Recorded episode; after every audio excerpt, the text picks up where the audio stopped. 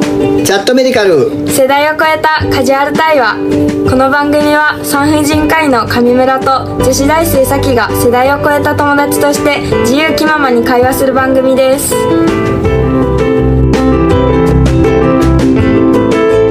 はいこんにちは上村です咲ですさっちゃんはなんかあんまり生理の時に痛みとかないんだっけあんまり最近はないですね最昔近はは昔あったちょっとありましたああさっちゃん生理が始まったのって何歳なのえい思い起こせば小学校の時あったような気がするや中学校です中学校の2年生とか1年生とか多分中1か中2なるほかどどっちかあれってどういう風に始まるいきなりボンって血が出るのある日えー、ってえー、覚えてない多分昔すぎてうんでまあそんな感じあかんまな覚えてないですうんでさっちゃん、あの、女の人ってさ、うんこれ一般的な話だからさ、うんまあ、さっちゃん特に生理の時しんどくさは少ない人で、まあ、うんしじゃあ少ない人でもいいや。うんやっぱり何もない時よりは生理中の方がちょっといろいろやりにくいんじゃないうん、なんか、気生活分が。例え下がりまばす、ジェネレーションのコンサートに行く時は生理中じゃない方がいいいとや、もか。うそれはもちろん。だよね。うん。さっちゃんがじゃあ、もうこれから例えば、な大きな試験を受けるとした時、やっぱり、いや、うん。生理痛がないとはいえ、生理じゃない方がいいよね。えー、それはもうもちろんです。やっぱりそうだよね。うん。で、生理の前に体調悪くなることもない。生理、ちょっと前に肌荒れがひどくなるとか、むくむとか、精神的にしんどいとか、少しはある、やっぱえー、り。いい生理前でもいつも絶好調な肌の状態で、うん。むくみもせず。あ、えー、でもなんうかんそれこそ、ピル飲んでからは、うん、あんまりだけど、うん、多分、肌荒れ肌が弱いってのもあって、うん。肌荒れはちょっとあったかな。あ、そうか、今ってピ感ーじル飲んでるから、ちょっと昔のことちょっと忘れちゃってるんだよね。どういうようなことがあったのかね。うん。あの、まあ一般的にまあ、まあ病院の方だからさ、うんまあクリニックの方に来る、まうあん人はまあやっぱり症状がある人が来るわけじゃないですか。うんうんうんはい。で、あのーまあ、生理痛と PMS とか書くじゃないですか。うん。生理前の体調なんですよね。まあ、PMDD って言って精神状態がひどいのは PMDD みたいな言い方をするんですけど、あのーまあ、さっちゃんちょっと言ってたけど、はいまあ、小さい時ね、つまり生理が始まって間がない時。うん早い子は、まあ、小学校5年生ぐらいで始まるじゃないそうでですか。すね。もっと早い子もいるけどね。うん。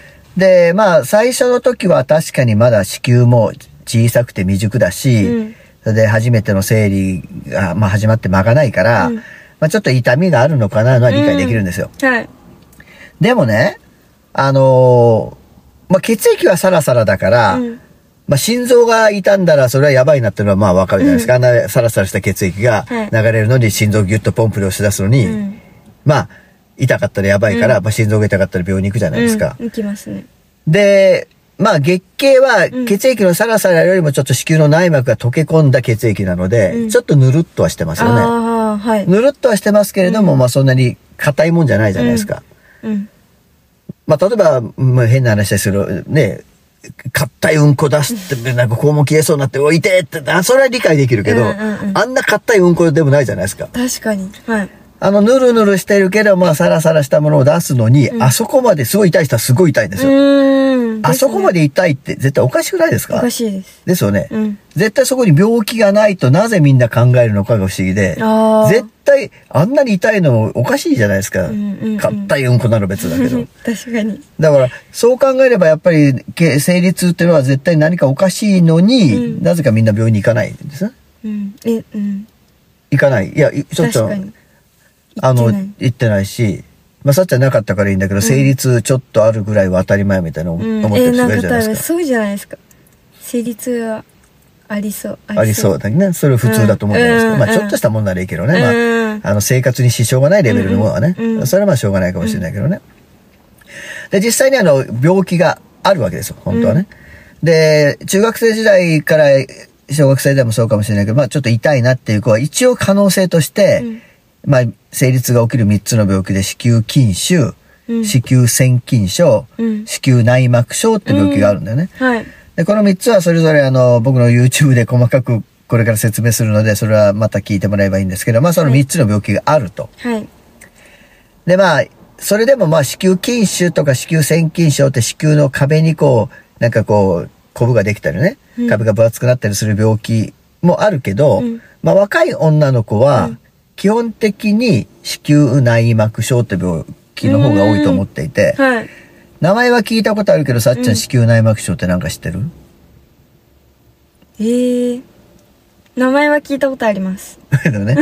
まあさっき言ったように、子宮筋腫、子宮腺筋症っていうのは、まあ原因はいろいろあるけど、うん子宮の壁がこう丸く腫れ上がったり、うん全体的にぼーっと腫れ上がったりする。うんね、それは、その子宮の筋肉の壁の、いまあ一応超病気じゃないですか。はい。ところが、まあ、だから超音波とかで、うんお腹の上とかでも見たりすると、まあ超音波で見ると、はい。まあ、まあ子宮の壁にちょっともう変化が見えるわけですね。うんうんそういう病気だから。うとん。ころが子宮内膜症っていうのは、子宮内膜っていうのは子宮の中にある膜で、あの生理の時時に剥がれてあ出てくるやつが内膜なんだけど、はいそれが子宮の中じゃなくて、うん子宮の外側にいろいろな場所に発生していて、へえ。それが生理と同じように、うん血液に溶かされたりこう反応したり炎症を起こすので、うん。子宮の周りの、うん例えば腸とか、うん。肛門との間とか、膀胱とか、うん。卵巣とか、うん。そういうところとガチガチに癒着してひっついちゃうね。ああ、なるほど。そうすると子宮が血液を、子宮の内膜を、まあ、月経の時出そうとしても、うん周りがガチガチにひっついちゃってるから、うん痛い。あそれが子宮内膜症。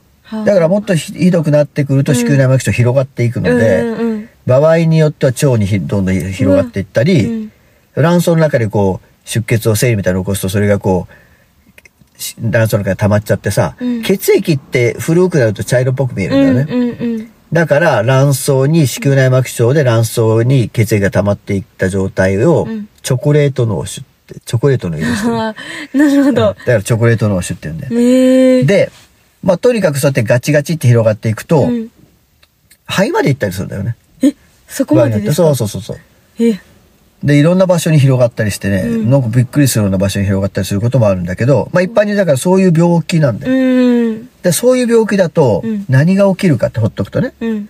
だからまあみんなさ痛み止め飲んで我慢するじゃないですか、そうですね。ね、薬売り買ってうんきうたん痛み止めとうかんうん。でまあそれなりに痛みを我慢するじゃないですか、でも僕に言わせればじゃああなたは歯が痛くなった時に、うん。痛み止めで最初その日は抑えるかもしれないけど、うんずっと痛み止めだけで乗り切ろうとしますかって話ねはあ、確かに。どうなさっちゃいいえ、無理ですね。う歯医者に行くよなそうですね。行きますね。で歯医者に行って、うん。虫歯なら虫歯と、うんそういう原因をちゃんと見つけてもらって、治療。それで全く痛みがないようにしてくれないと困るでしょ、困ります。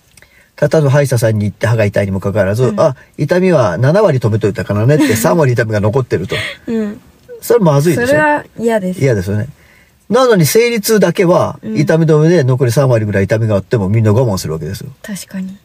おかしくないおかしい。ゼロにすればいいのに確か言われたらうんねうんうん。で、それは婦人科に行ってくれれば、これは痛み止めで完全に抑えれるとか、うんいや、これは子宮内膜症、子宮筋腫、子宮腺筋症の病気があるので、うんこのお薬を使って確実に治療しましょうとかね。うん。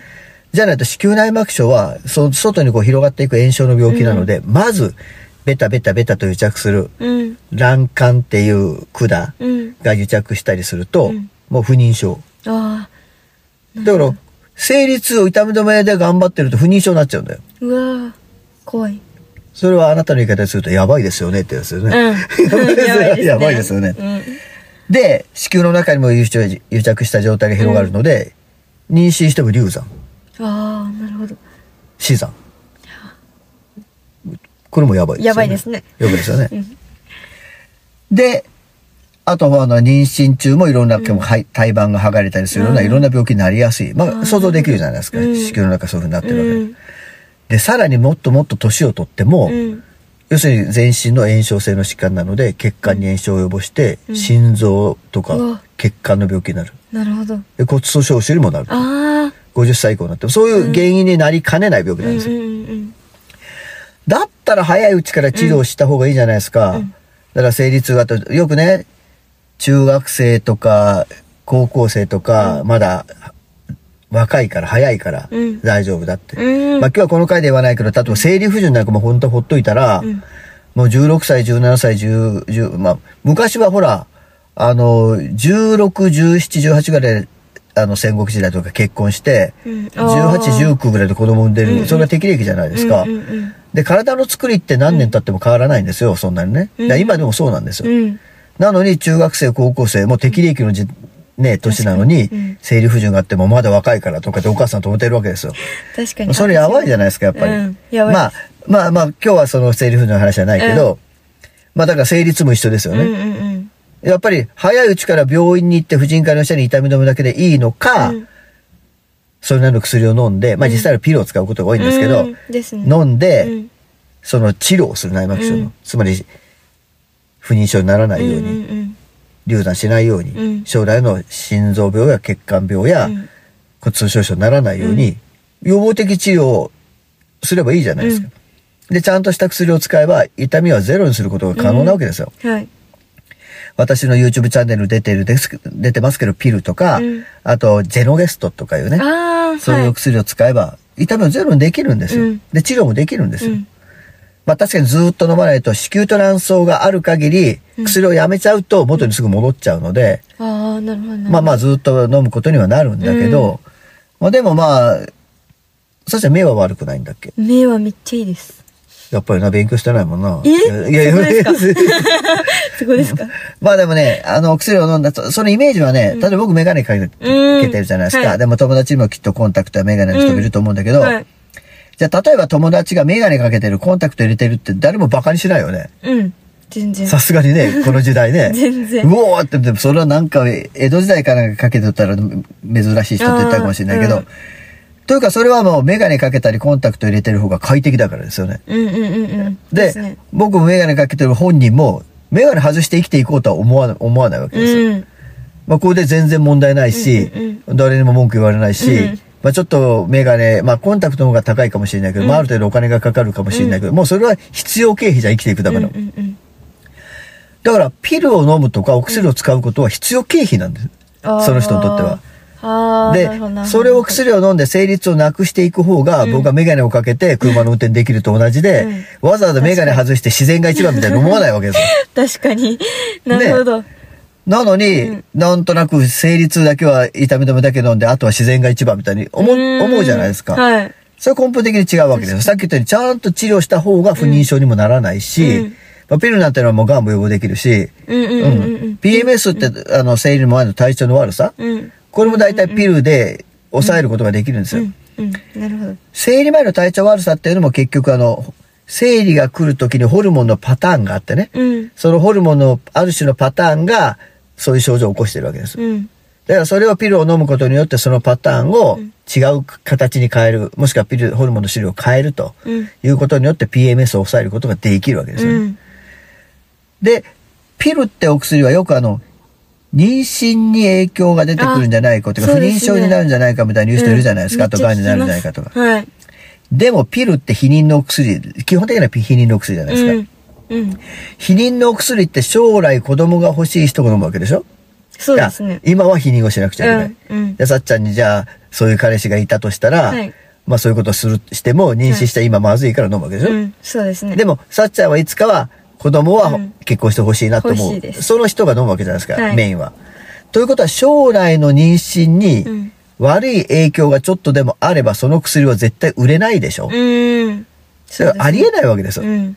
そういうお薬が将来妊娠に影響がある。そんなの誰も飲まない。うんでも世界の人はみんな飲んでるわけうんうです。ん癌、になる誰が飲みます かうん。誰も飲まない 誰も飲まないでしょで血栓症になるっていうことも言うけど、これはまあ前も話したけど、血栓症になるリスクは、うん何も飲んでない人よりちょっと高いけど、うんでも普通に、あの、新幹線に乗ってずっと足、椅子に座ったままとか、飛行機でずっと座ったままとか、うんあの、タバコ吸う、いっぱい吸う人とか、うんそれから、まあ、体重がちょっと大きい人とか、うんそれから血圧が高い人と うんか、うんそれからまあ、妊娠中とか、何もない普通の自然の妊娠中とか、うん妊娠が終わった後になってもう血栓のリスクはもう何十倍なんですよ。へえ。そう考えれば全然自然の中では一番リスクは低いし、うんちゃんと病院で管理してるわけですからね。うんうんうんそれも大丈夫なわけですよ。確かに。まあちょっと話がピルになっちゃいましたけど、はなので生理痛は治療をしなければいけない。うん。 PMS も治せばいい。うん。女性は月経によって起きる不都合な点を治すことが簡単にできるわけですよ。うん。にもかかわらず、行かない。はい。確か婦人科ってさっちゃ生きにくいですかね、まあ、やっぱり前もに。話したそうですね。ちょっと。何が嫌なんですかいやらしい感じがする。ええいや、それはないけど、なんかあそこに行くと周りの目が、うんなんかあんな若い子があんなところに行ってみたいな気がすうんそうそういる。うのがうんこれもだから改善しないといけない。僕は、小学校の月経教なんかあるんですよ。小学校の時に男の子どっか行かしといて女の子だけの授業みたいあーあなっ。たあったあったあったあったあの時に月経痛がある場合は婦人科に行きなさいよって一言言ってくれればいいのにさ、あー PMS がある時は。確かにそれ言ってくれないから、なんか我慢しなくちゃいけないもんだって思っちゃうじゃないですか。うん、あ確かに私らも言われてないですですよね。うんで、まあ、さっき言ったように、生理痛がそんなにひどくない人でも、うんあの、ジェネレーションのコンサートに行きたくないと はいいうように絶好調ではないわけでしょ。うんということは、生理痛が普通に何も対応しなければ、うん女の子は男の子にとって、まあ、試験で言えば平均点15点分ぐらいの判定をうん確かに与えられているにもかかわらず我慢してるんで、うんおかしくないおかしいおかしいおかしい確かに例えば、生理がある人、ひどい人は1週間ぐらいひどいんだけど、うんあの、まあ、軽い人なら3日ぐらいひどいわけですよ。うん生理の状態うがね。ん、まあ、さっちゃんもっと簡単に軽いかもしれないけど。うん、はいそうすると平均してまあ4、5日しんどいとするじゃないですか。はいなら1ヶ月間が30、平均してまあ30日とするじゃないですか。はいで、5日間しんどいということは6分の1いつもしんどいわけですよ。人生の6分の1、まあ50歳までだけど生理でしんどい思いをしてるわけですよ。うん6分の1もしんどいよ。やだな男はゼロ100%だよ。うん、絶好調が。いいなそれでさ、なんか我慢してるっておかしくない、うんおかで、しいなんか男の俺を成績トップだみたいなやつがいたりしてうさ、んいやいやいや、おめえはまあ15点分得しとるだろうって言いたいじゃ確かん。に確かにそれでいいのかって話じゃないですか。うんで、僕は思うのに、うんまあ今日は話しないけど、あの、陣痛なんかも女の人我慢するじゃないですあか。ーそうですね妊娠中も我慢する、陣痛も我慢する。うんで、生理も生理痛、PMS も我慢す我る慢する。それは女の子だからしょうがないわね、とか、うんいうふうな教育をされてきてるわけじゃないですか。うん困りますうよそれん、は、女の子だから我慢しましょうねっていう教育をされてるので、うんずっと DV 男に引っかかるサッチャーみたいなのができるわけじゃないですか。どこ情報ですかそれはそうそう そうちょっとサッチャーをちょっとからかってからちょっと反発を買おうと思って。 まあでも世の中に言うじゃないですか。はいある程度男は、男の人に対して女の人は我慢するもんだみたいな考えが。うんうんうんだから社会的にも男にこう抑圧されても女の人は我慢するみたいな考えが、もうそういうところから起きてると思うわけですよ。うんうんおかしいですよね。うんなので、やっぱり生理痛はゼロにできます。はい僕、お産は、僕、無痛分娩でいいと思っていて。はい私もそれがいいです、もっと聞いてね、 ちょっと絶対痛がりだから無理はね。はい無理ですお産を無痛分娩しようねって話ね。で、あと、炊事、洗濯、子育ては、旦那さんと半分にきっちりすればいいじゃないですかね。